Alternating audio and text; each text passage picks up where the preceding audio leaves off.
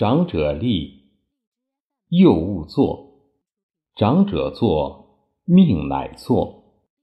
When an elder is standing, do not sit. After an elder sits down, sit only when you are told to do so. 长辈站立时，晚辈应该陪同站立，不可以自行就坐。长辈坐定以后，吩咐示意坐下才可以坐。尊老爱幼、长幼有序是中华民族的传统美德，是生活中必须遵守的礼节和规范。在饭桌上，长辈先动筷，晚辈再动筷；在公交车上，要主动给长辈让座。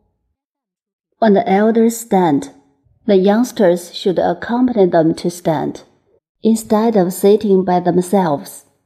After the elders have been seated, they can only sit after being ordered or hinted to sit down.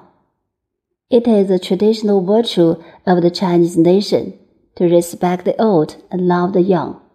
And it is also the etiquette and norm that must be observed in life. At the dinner table, the elders should eat first, and the youngsters later. On the bus, we should offer our seat to elders. 家有家规，单位有单位的制度，国有国法。当长辈领导制定了规范和制度后，不要破坏，要时刻怀着一颗尊敬和谨慎的心去遵守，铭记在心，积极努力的践行。即使放假休息，也要按照规定和制度严格管理约束自己；即使出国在外，也要遵守当地的法律法规，维护祖国的尊严和形象。 The family has its rules, the organization has its system, and the state has its laws.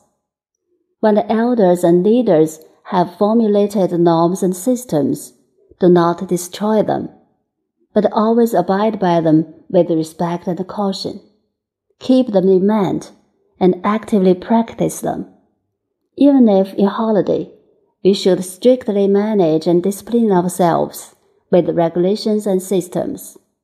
Even if we go abroad, we should abide by local laws and regulations and safeguard the dignity and image of our motherland. 身为长辈，要树立榜样和模范的作用，规范言行举止，这样才能更好的引领他人。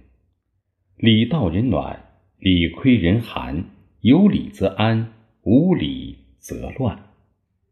Elders should set an example for youngsters and standardize their words and deeds so as to better lead others.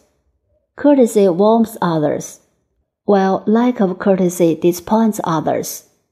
Our society is orderly with courtesy and is chaotic without courtesy. 《弟子规》真言： 行看流水，坐看云。平常心是走向幸福的大道。 Precepts of 弟子规 Watch the running water while walking, and enjoy the white clouds while sitting. A peaceful mind is the way to happiness.